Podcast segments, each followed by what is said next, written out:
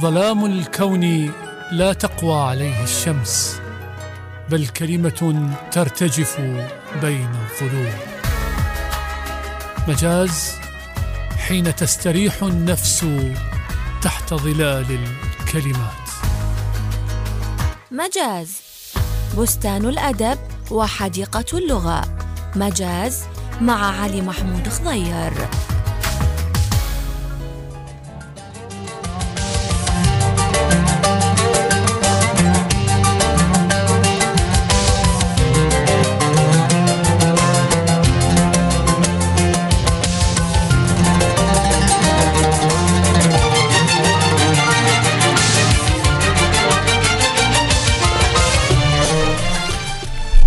مرحبا بكم، أطيب تحية وأجمل سلام لكم أحبتي أصدقائي المستمعين الكرام في حلقة جديدة من برنامج مجاز من راديو تايمز سكوير.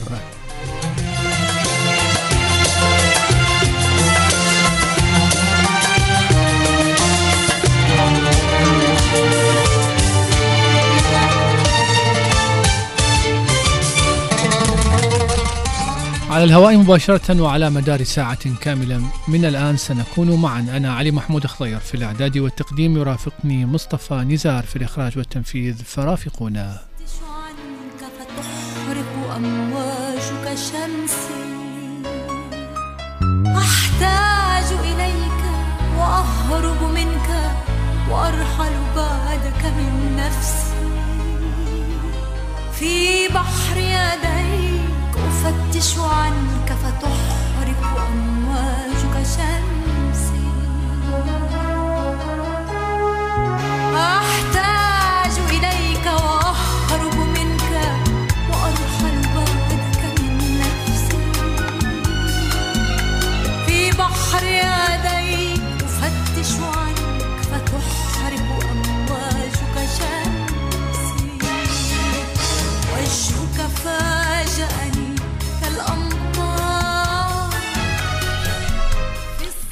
مرحبا بكم أحبتي. حلقة اليوم راح تكون عامرة، راح يكون ويانا ناظم الغزالي، دوستويفسكي، نزار قباني، محمد الموجي.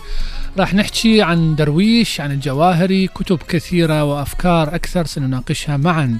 ورحب بكل اللي يسمعونا الآن في هذه اللحظة، سواء من الراديو، من الفيسبوك منصة راديو تايمز سكوير، أو من الهواتف الذكية. وأرحب بالآخرين اللي راح يسمعونا من منصات اليوتيوب أو الحلقة تسجيلا، اللي ما يسعفهم الوقت يكونون حاضرين ويانا لايف. تحية لكل اللي راسلونا، اللي كل تفاعلوا ويانا في الحلقات الماضية. حقيقة سعداء بتواصلكم، سعداء بأن نقدم لكم محتوى ممتع ومفيد، وسعيدين أكثر بهذا التفاعل.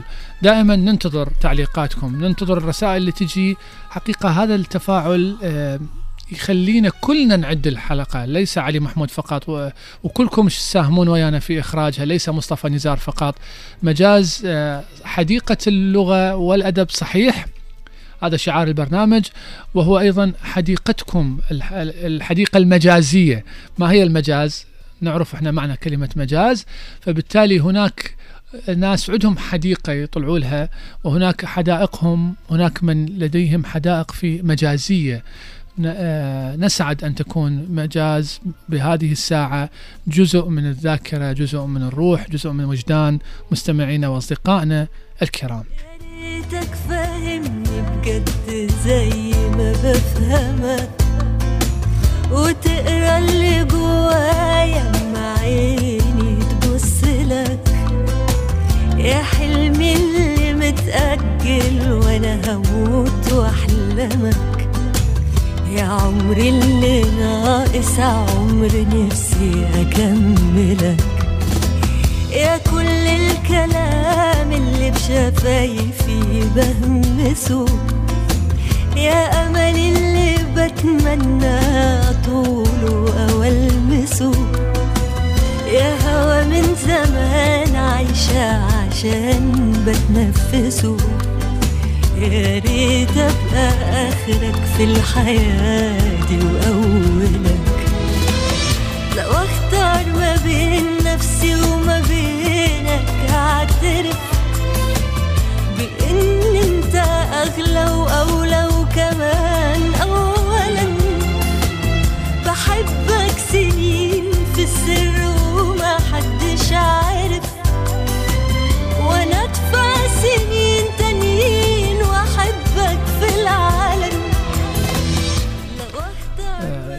أنغام واحدة من الأصوات المتفردة اللي بقت حقيقة محافظة على خط رصين يعني وجماليات عالية تقدمها في القصيدة أو في الأغنية، حتى في مفاهيم الأغنية. يعني أنا أذكر مرة علقنا على أغنية لأغاني أنغام حقيقة تغير مفهوم قار في وجدان وضمير الوعي الجمعي المجتمعي، وهي أنه دائما في علاقات الحب يكون الأنا متضخمة عالية، ليس في علاقات الحب حتى في كل حياتنا، لكن ضروري أن العمل الفني يقدم رؤية جديدة، مفهوم جديد. إحنا إن شاء الله في قادم الحلقات راح نسوي ملف خاص عن الغناء الآخر أو الغناء الموازي للغناء الذي تصدر الإعلام العربي منذ الخمسينيات إلى الآن. يعني راح نتكلم في يوم من الأيام عن هاني شنودة مثلا، عن عمار الشريعي، عن الدور اللي قام به عمر خيرت وهكذا.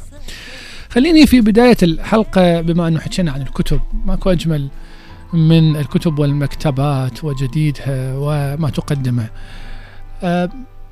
عندنا في شريط الكتب اليوم راح نتحدث عن كتابين، كتاب لهاريت جريفي وهو واحد من الكتاب الذين يكتبون في منطقة التنمية البشرية.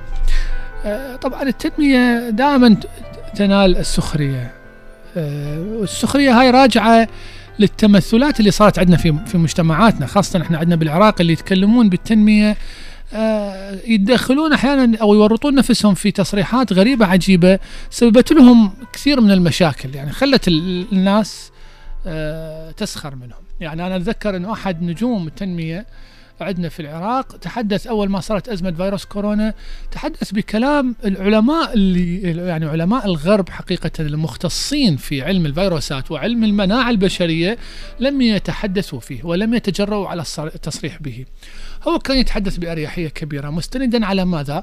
مستندا على الزخم العالي من المتابعين الذين يوهمون المدون والنجم بأنه على حق دائما، لأن ما هو المعيار؟ معيار هو اللايك والشير والتعليقات، وهذا المعيار اللي حقيقة جاي يقود العالم أجمع إلى الهاوية، جاي يجعل النجوم الذين يصنعون بطريقة غريبة عجيبة في كل المجالات، في الثقافة، في الإعلام، في التنمية، في يعني الأدب، في العلوم، يصنعونها، أو في الاقتصاد طبعا، بطرق غريبة تجارية استهلاكية تسبب حقيقة تدمير للوعي أحيانا.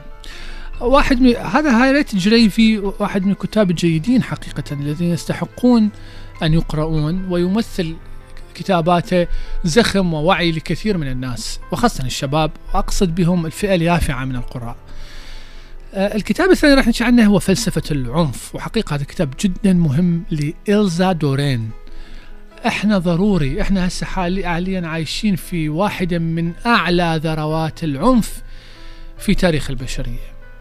باوع اتفرج، العنف ليس بالضرورة ان يكون حروب، ليس بالضرورة ان تكون صراعات اقليمية او صراعات دول.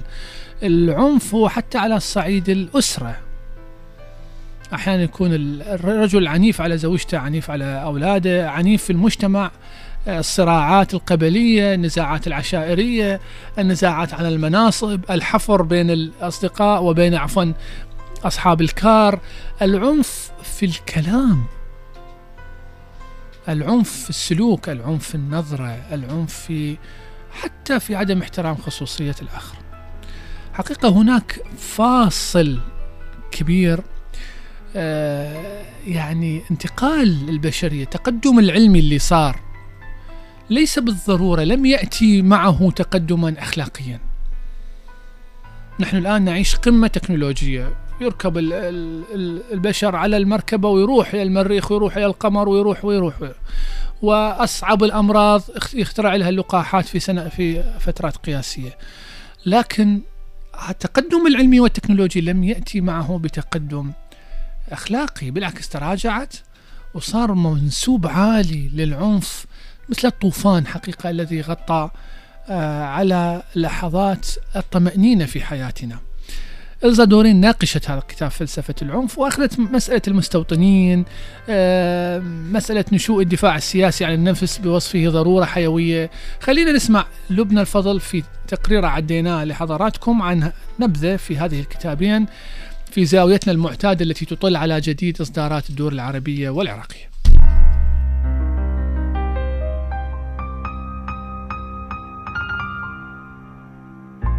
تركيز أفضل، إنجاز أكبر، لهاريت جريفي. قد تسأل نفسك كيف يمكنك إنجاز المزيد وزيادة إنتاجيتك. المفتاح هو قدرتك على تكثيف تركيزك. هذا ليس سهلا دوما في محيط دائم التغير. تشرح هاريت جريفي أهمية التركيز والعوائق التي تمنعنا من تحقيقه، بتقديم معلومات عملية ونصائح حول كيفية استعادة السيطرة على حياتنا وعقولنا المشوشة. إن أردت تحسين قدرتك على التركيز والاستفادة من الأثر الإيجابي في عملك وحياتك الشخصية، فسيساعدك هذا الكتاب في اكتساب هذه العادة، ومن ثم تحسين علاقاتك وتخفيف التوتر.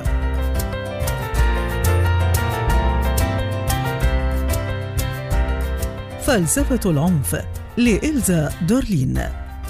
ثمة خط فاصل تاريخيا بين الأجساد الجديرة بأن تكون محمية وبين تلك التي تجرد من السلاح ومن حقها بالحماية وتترك عزلاء.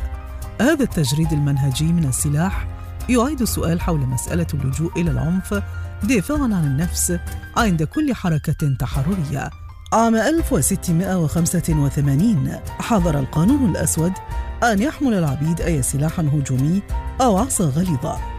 وفي القرن 19 منعت الدولة الاستعمارية السكان المحليين في الجزائر من حمل الأسلحة فيما شرعته للمستوطنين. أما اليوم فحياة البعض باتت ضئيلة إلى حد يمكن فيه قتل مراهق بحجة أنه مصدر تهديد. تعيد إلزا دورلين إلى الذاكرة نشأة الدفاع السياسي عن النفس بوصفه ضرورة حيوية وصيرورة سياسية وإحدى ممارسات المقاومة، وتخلص إلى أن الأمر يتعلق بإنتاج كائنات كلما زادت قدرتها على الدفاع عن نفسها عجلت لقاء حتفها.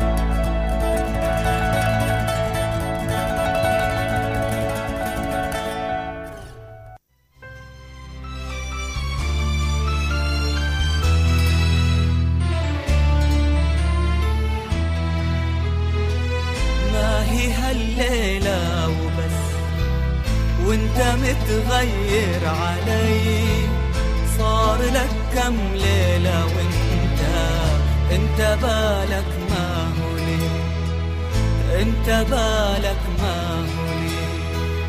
ما هي هالليلة وبس وانت متغير علي، صار لك كم ليلة وانت بالك ما هو لي. ما هي هالليلة وانت متغير علي، صار لك كم ليلة وانت بالك ما قولي، حاضر بقلبك وغايب وانا قلبي فيك دايب. ليه يا اغلى الحبايب انت سامع عني شي؟ حاضر بقلبك وغايب وانا قلبي فيك دايب.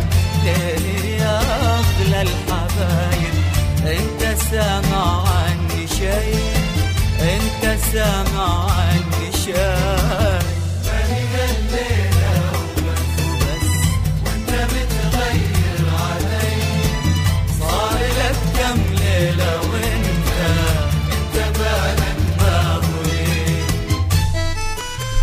راجعين وياكم. طبعا عبد المجيد عبد الله واحد من الاسماء الراكزه في الغناء الخليجي. طبعا تحيه لكل مستمعين مجاز وراديو تايمز سكوير في الخليج، يعني قد مو غريب على المستمع المتذوق ان يختار المحطه المميزه والمحتوى المميز. تحيه، عن حقيقه وصلتني رسائل الحلقة الماضية من بعض أصدقائنا في الكويت وفي السعودية. أذكر يعني الصديق إبراهيم الهندال، الصديق فوزية النهدي، الصديق محمد عصام. كل التحية لكل من يسمعنا خارج العراق وداخل العراق. أحيي أيضا مستمعينا الدائمين حقيقة، مروة الجزائري، سمر حسين، وفواز السفير، وكل من يسمعنا الآن، وكل من يكتفي بالصمت والإصغاء. أريد أنتقل لملف حقيقة يعني كلش يعجبني أتكلم به، وأكثر من فترة أنا أجلناه أنا ومصطفى تقريبا أسبوعين. راح نتناول نزار قباني بس من زاوية جديدة. إن كنت حبيبي ساعدني كي أرحل عنك أو كنت طبيبي ساعدني كي أشفى منك. إن كنت حبيبي ساعدني كي أرحل عنك أو كنت طبيبي. نعم، مبدئيا مستمعينا الكرام، ماكو خلاف على أنه نزار واحد من أهم شعراء العرب في القرن العشرين، ومن محدثين القصيدة، وشاعر كبير ومتفرد. لكن بنفس الوقت لا يمنع هذا أن يكون أي تجربة شعرية فنية أدبية تحت مشرط الفحص والمراجعة. أنا كنت أتفرج على حوار لنزار قباني وعبد الحليم حافظ سنة 1975 تقريبا أو أقل، يتحدث عن أغنية رسالة من تحت الماء. الحقيقة الكاتب الشاعر من الجميل أن يكون عنده نوع من الزهو بنفسه، لكن على أن لا يتحول هذا الزهو إلى كبر، أن لا يتحول الكبر إلى غرور، لأن الغرور حقيقة اليقينية بالذات لا تتبع بعدها إلا الجهل. بمعنى أنا ما يجوز لي أن أتكلم بمنطقة أو أقول رأي كبير إذا لم أكن ماسك مالي إيدي من أدواتي، يعني قاري جيدا، مذاكر كويس، قلت المصريين، حتى من أطلق الرأي ما أحط رجلي في أرض رخوة وأسقط. أنا يعني اللي لفت نظري أنه المذيع يسأله كيف رأيك برسالة من تحت الماء، يقول أنه الكلام لنزار، أنا أعتقد خلينا نسمعه، شنو رأيك؟ خلينا نسمع نزار هو يقوله حتى لا يقولون يعني.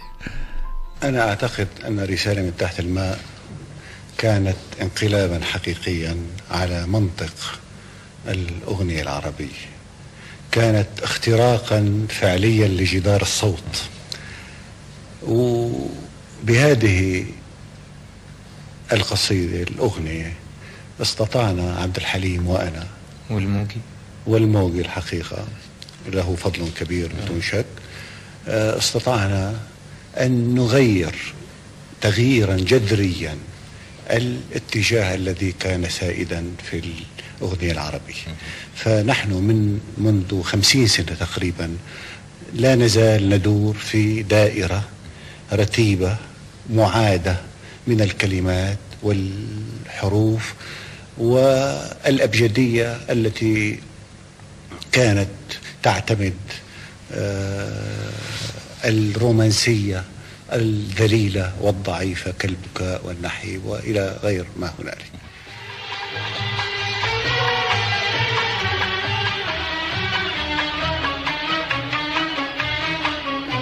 اشتقت إليك فعلمني أن لا أشتاق، علمني كيف أقص جذور هواك من الأعماق.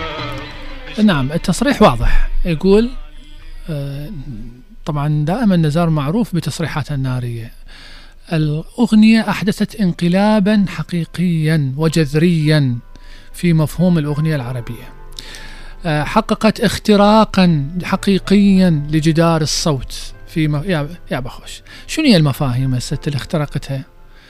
والله قال اني يعني الاغنيه العربيه منذ تاسيسها الى الان تجتر مفاهيم التوسل والرومانسيه والتذلل للحبيب.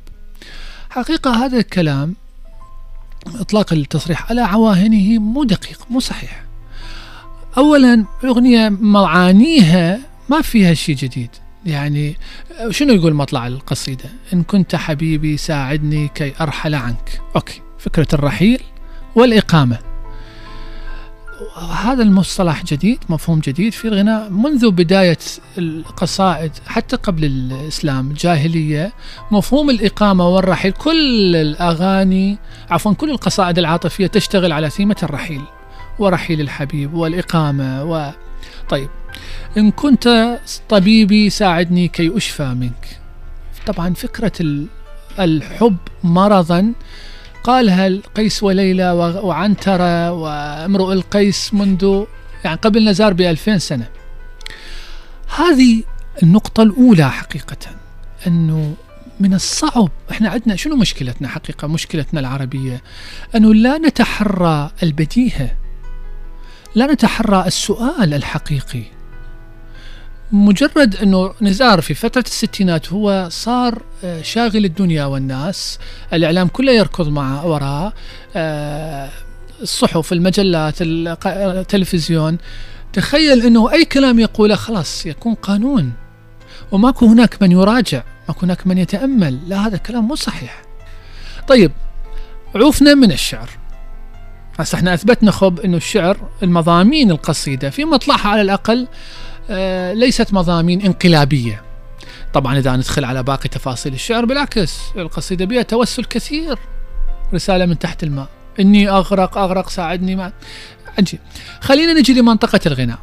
أول شيء يقول الغناء العربي كله توسل وكله تذلل. طيب معقولة ما سمع أم كلثوم بالصبر حدود والقوة اللي بيها والجزالة والعنف تجاه الحبيب؟ زين وين راحت لعد اسأل روحك مال الموجي؟ هجوم، اغنية كلها هجوم. فات الميعاد وين صارت؟ هاي طبعا مطرب واحد جاي يحكي.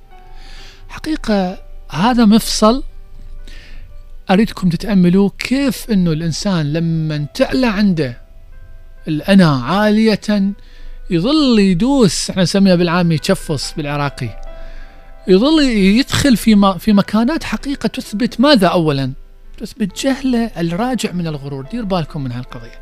خلينا نروح لمقطع صغير آخر يتحدث به نزار قباني، يدخل لمنطقة كل الصعبة، يقوم يحكي عن الملحنين ويتناول ملحن الأغنية نفسها رسالة من تحت الماء اللي هو الموسيقار محمد الموجي. خلينا نشوف شلون يحكي عن محمد الموجي. أن الموجي بعد ما تذوق الانتصار في رسالة من تحت الماء، أنا هذا حسيته، لأن الموجي لم يسبق له أن لحن تقريبا شعر كثير، يمكن قصيدة أو قصيدتين، وكان يخاف على ما أعرف، أنا كان يخاف من تلحين الشعر.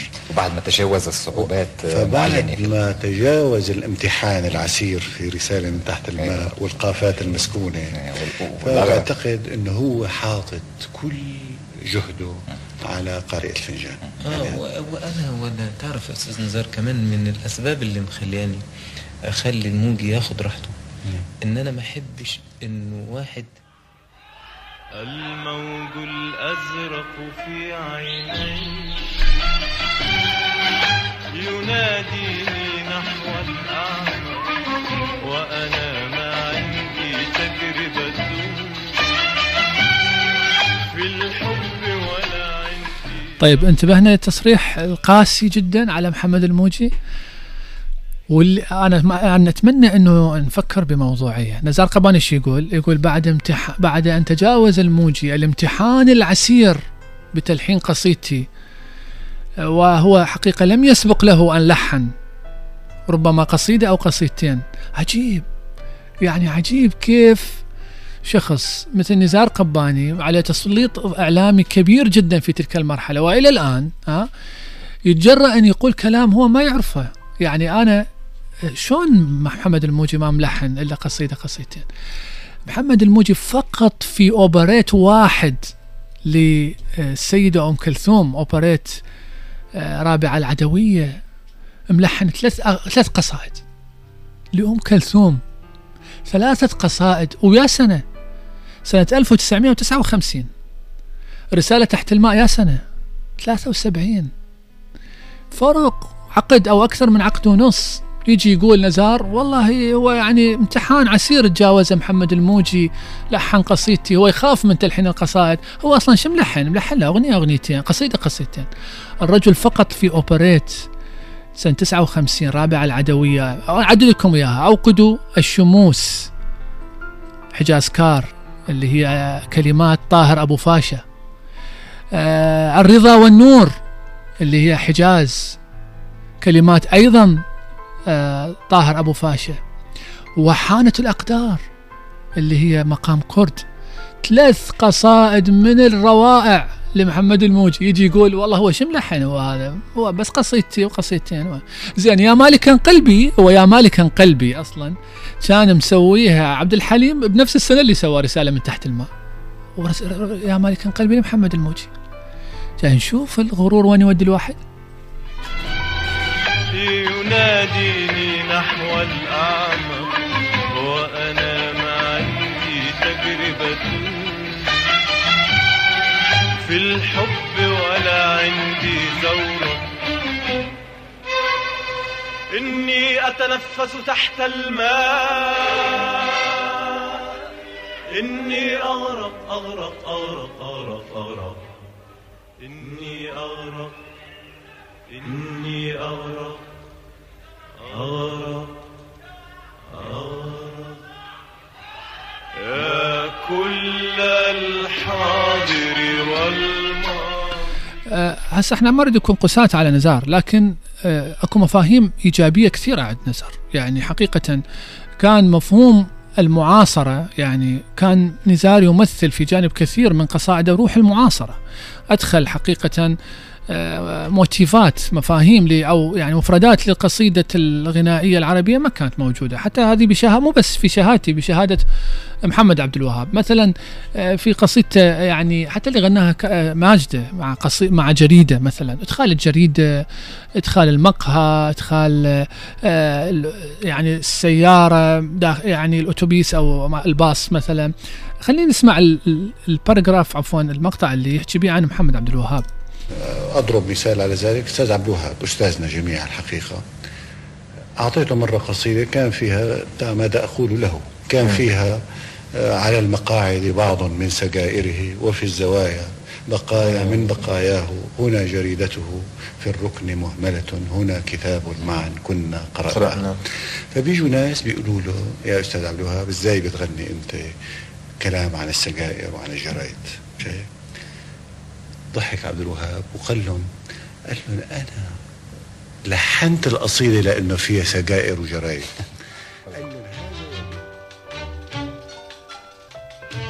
بحق ما لدينا من ذكرى غالية كانت على كلينا، بحق ما لدينا من ذكرى غالية كانت على كلينا،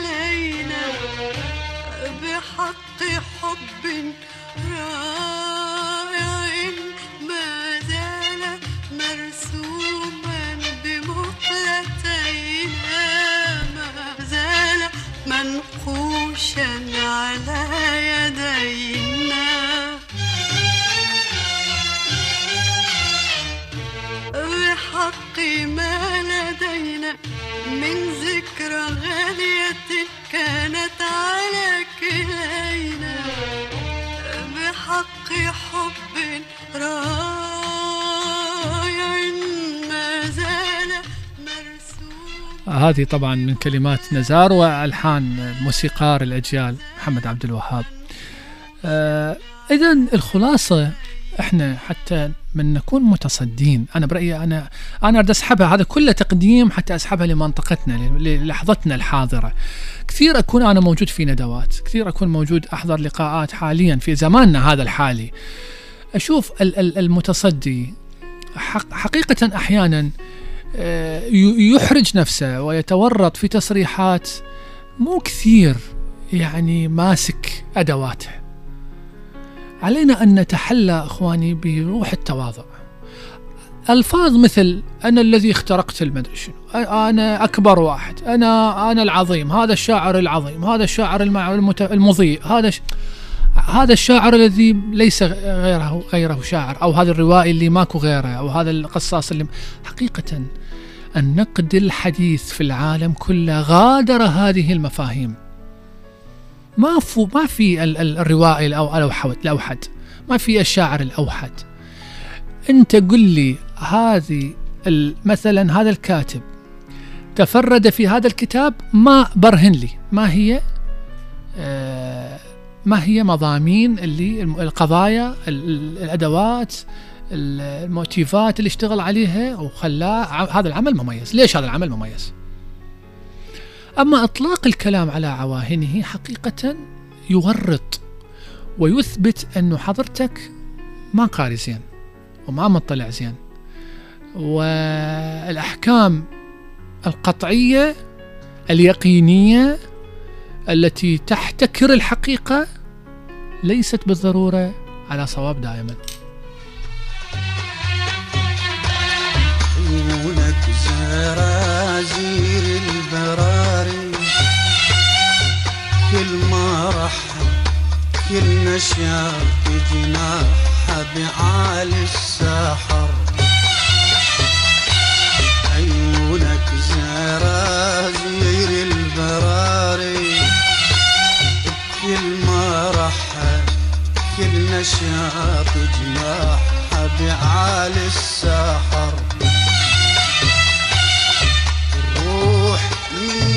عوش جت بر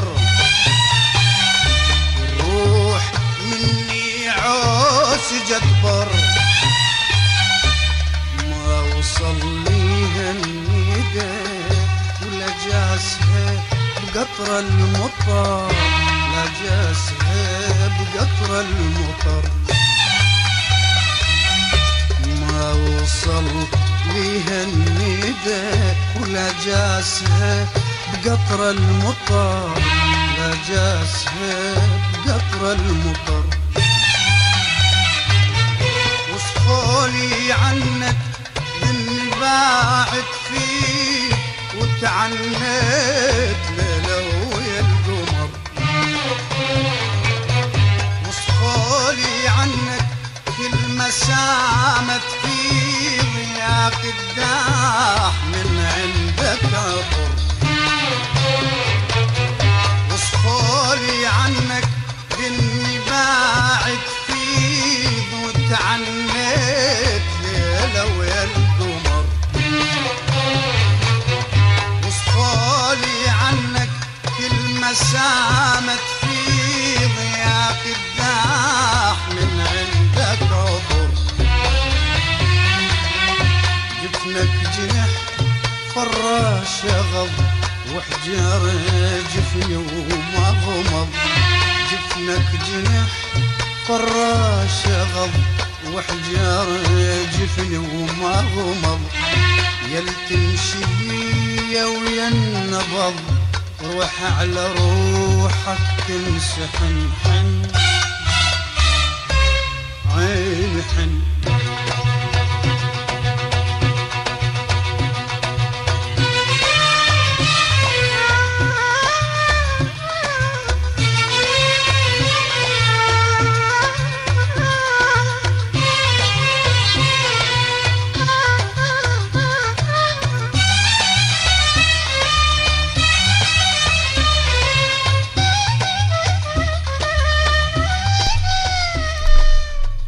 حياكم الله حبتي أصدقائي المستمعين، مستمرين وياكم في برنامج مجاز من راديو تايمز سكوير 102.5. علي محمود خضير ومصطفى نزار.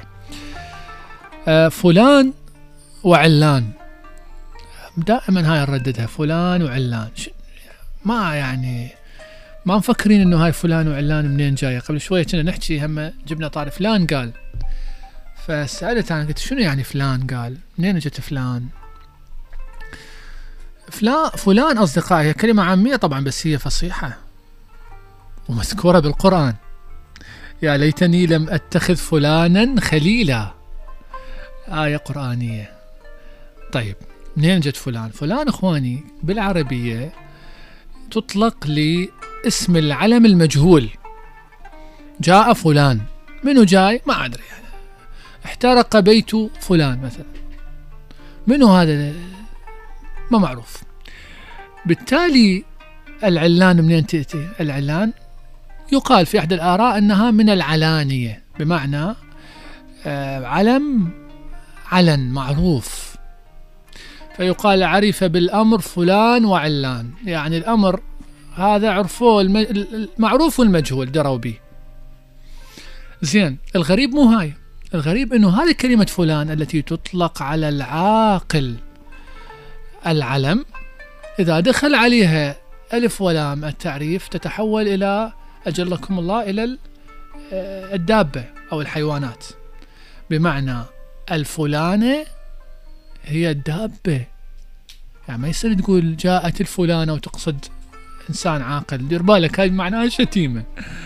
فلان وفلانة تنكيرا هي للعاقل المجهول. تدخل ألف ولام مثلا حلبت الفلانة معناها البقرة، حلبت له هكذا، أو أطعمت الفلان معناها الجمل أو الحصان. طبعا أكو تفسيرات أخرى في لسان العرب هذا القاموس العظيم، بس احنا ما نريد نشعب القضية، فقط أنا معلومة خطرت على بالي حبيت أذكرها لحضراتكم.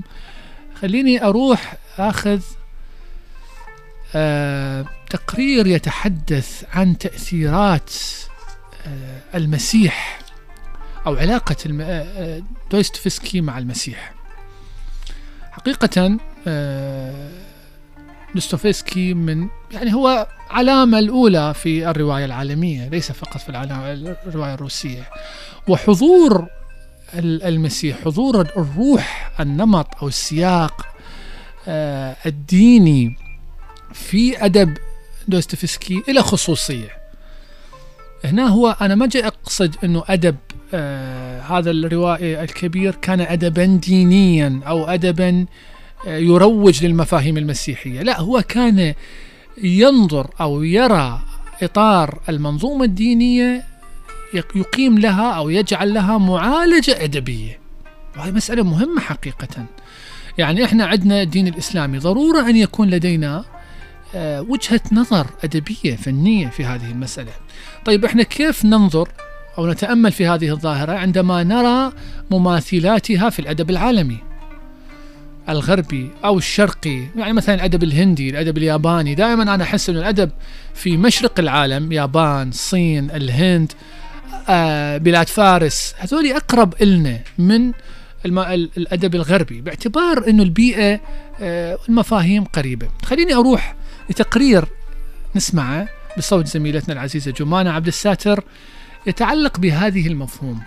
نسمع وراجع لكم في مجاز، خليكم ويانا. دوستويفسكي والمسيح.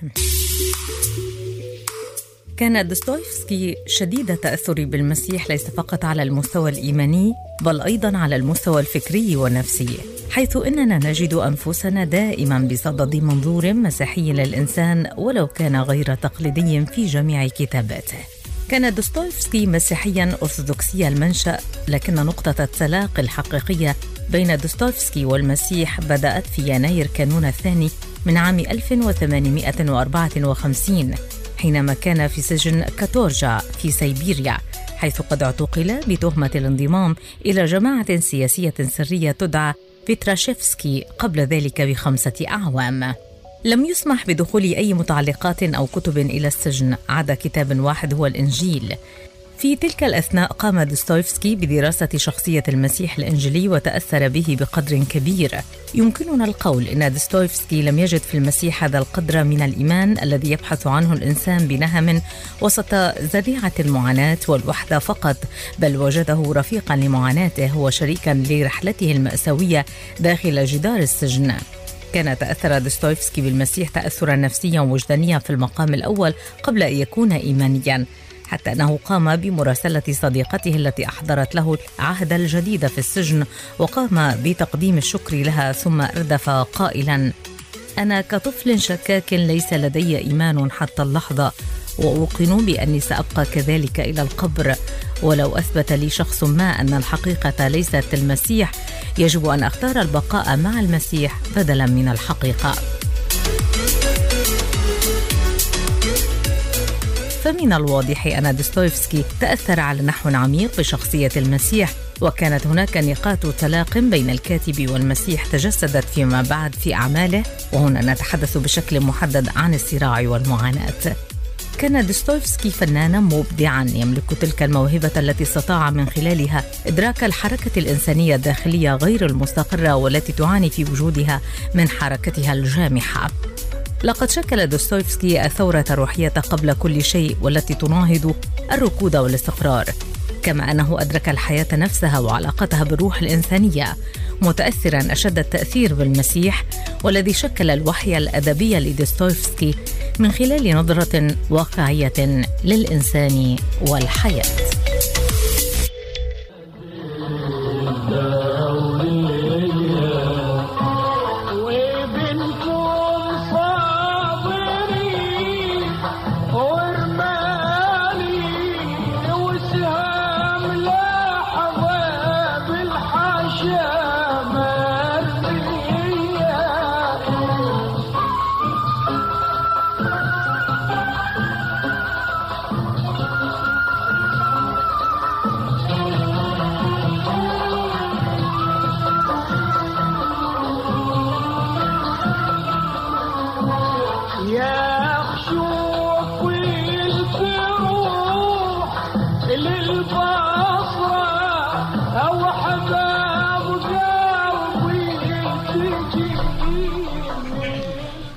هذه واحدة من الأغاني اللي فيها شجن كبير، يعني يا أخ شوف على مجرية. حقيقة ناظم أيقونة في الغناء العراقي، وعجيب أحيانا الأغاني اللي يكون بيها حزن شفيف، شكوى غير مرئية غير واضحة المعالم. هو هنا يشتكي، الأغنية هنا حزينة وغير حزينة، شفيف غير، يعني وكأنه أنت لا تستطيع أن تمسك باللوعة التي في الأغنية. يا خشوف العلا مجرية، على فكرة الخشف هو الصوت، صوت الحركة أو الحس الخفي، يعني يقال خشف الثلج بمعنى أنه أنت من تحركت عليه صار به صوت. شايفين الثلج من تمشي عليه يطلع صوت، شون صوت خفيض هذا يسمونه الخشف. هذا معنى اللغة. هنا يقصد يا خشوف العلا، خشوف الريم. الخشف هنا هو صغير الغزال. الغزال إلى اسمين، يا إما يسمى الخشف، وبلاد الشام إلى اسم ثاني يسمى النايا أو نايا. أنا بنتي الصغيرة اسمها نايا، ما عرفت تسمعني لو لا. من أسماء الخشف أيضا، من عناوين الخشف هو المر السريع، المرور السريع، الخطف، ولهذا يسمون الغزالة، يسموها غزالة، غزالة صغيرة يسموها خشف.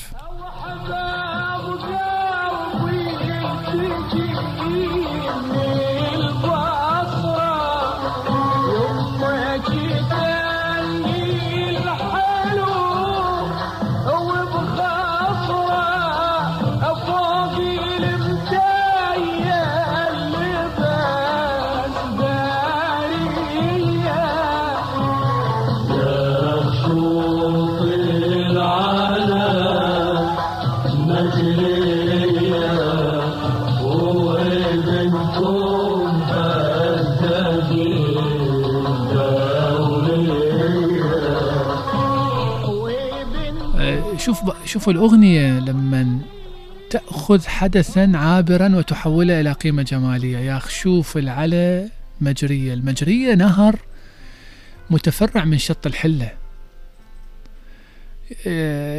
يشبه النساء أو البنات أو بنت الحبيبة اللي شافها بصغيرة، يعني غزالة صغيرة مرت على نهر المجرية. طبعا هذا الشاعر حسن الأعذاري، شاعر كثير يعني حقيقة مظلوم. ما أنا ما أريد أروح لمنطقة أدب شعبي بهائي تحياتي إليه، وهذه منطقته، بس هذا حسن عنده أغاني جميلة. واحدة من هذه هي يا خشوف على مجرية، وهو شط هامشي بسيط جدا. شلون إحنا عندنا شاخة بويب وفي قرية جيكور، حولها إلى أغنية خالدة، ألحان ملة عثمان الموصلي. ننتقل أحبتي، مستمرين وياكم في مجاز، وخليني آخذ مادة تتحدث عن الشعر وعلاقته في البلاد، العراق وطننا.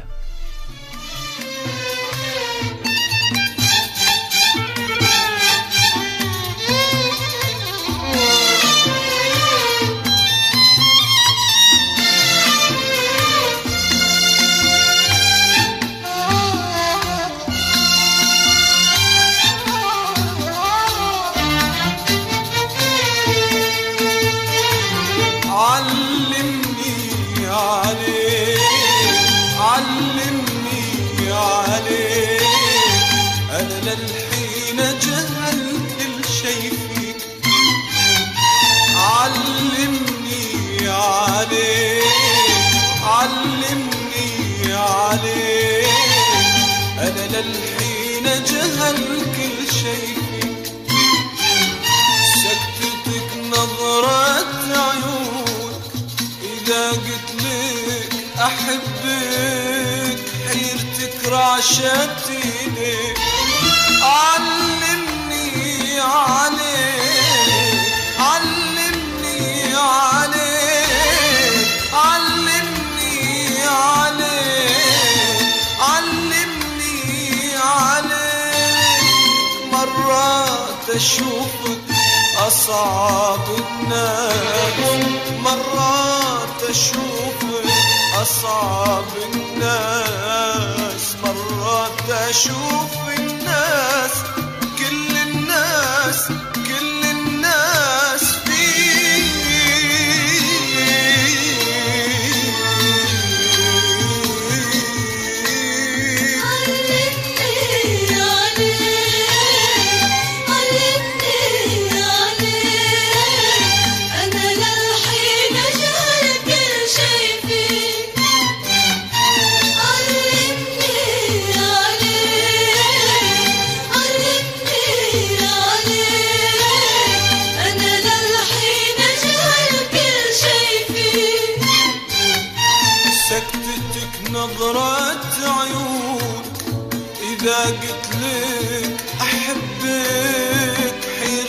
راشت ايديك.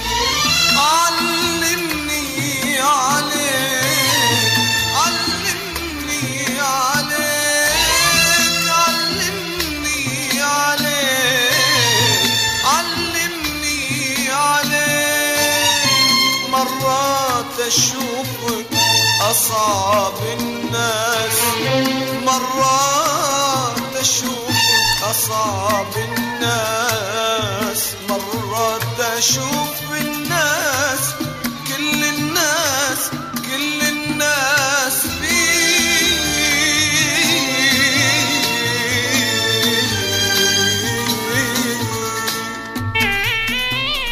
طبعا هذه أيضا عجيب، يعني رغم أنه هي قد يكون مطرب الأغنية خليجي عبد الله رويشد، لكن هي أغنية عراقية بحتة، يعني من كلمات اسعد الغريري وألحان فاروق هلال. يعني رغم أغنية، تدرون هذه الأغنية صار لها 34 سنة، من ال 87 لهسه. تحس هذه التجدد اللي فيها، لأن عمل أصيل، كل عمل فيه أصالة يكون متجدد مع السنوات. هذه احنا كنا قبل فاصل إنه العراقي عنده علاقة عجيبة مع الشعر. صعب يعني تحس إنه قد يقولون بلاد النخيل والشعر، لا أنا يقول إنه لا، مو وراء كل نخلة عراقية هناك شاعر. الشعر عندنا لا يقول الشعراء فقط أبدا، يقول الناس البسطاء حتى. أنا مرات أصعد يعني بالهذه الكيات، يعني يسموها في البلدان العربية السيرفيس أو الباصات، الناس فيما بينهم أحيانا في كلامهم العادي يقولون عبارات هي شعر، لكن يحتاجها فقط أن تضع لها القالب وزن وقافية وكذا وتصير شعر. كلام أمهاتنا إن كلام آبائنا، كلام أصدقائنا.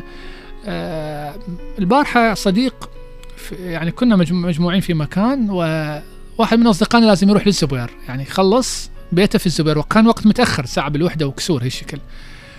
تخيلوا يعني طلع الولد أخذ سيارة وراح، وورا نص ساعة يمكن أحد أصدقائنا شال التليفون ودق اتصال وخابر، ألو فلان طمني وصلت للبيت، أنت بخير تمام أوكي. حقيقة أنا تفرجت على هذا الفعل، أنا اعتبرت هذا فعل شعر، يعني هاي قصيدة في حد بحد ذاته. يعني هو رجل كبير طبعا وشاب، وهو أصلا وربما هو يمكن يوصل الناس إلى مناطقهم، يعني هو قادر على أن يقوم بشأن نفسه، لكن شوف الحنان والرأفة والشعرية في السلوك. يطمن على صاحبه، وصل بأمان لو لا وصلت طيب بخير، وكأنه أم وكأنه أب وكأنه حبيب أو حبيبة. هذه في النسيج العراقي، في نسيج روحنا. عجيبة هذه العلاقة الشاعرية مع الأشياء، العلاقة الشعرية مع التفاصيل الصغيرة في حياتنا. يمكن الوقت أدركنا أحبتي أصدقائي. أتمنى تكون رحلتنا اليوم رحلة ممتعة ومفيدة، رحلة شفيفة، رحلة خفيفة على أرواحكم. أنا كنت سعيد فيها وأتمنى أن تكون هذا مشاعركم. تقبلوا في نهايتها تحياتي أنا علي محمود خضير في الإعداد والتقديم، وتحيات الزميل المخرج مصطفى نزار مخرجنا المبدع. حتى نلتقي أتمنى لكم أطيب الأوقات مع باقي برامج الإذاعة. كونوا في رعاية الله وحفظه.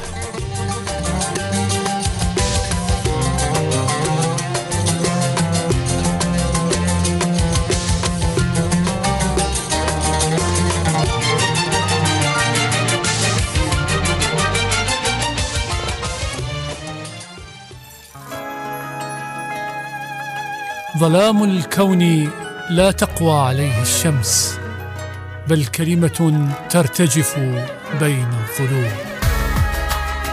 مجاز حين تستريح النفس تحت ظلال الكلمات. مجاز بستان الأدب وحديقة اللغة. مجاز مع علي محمود خضير.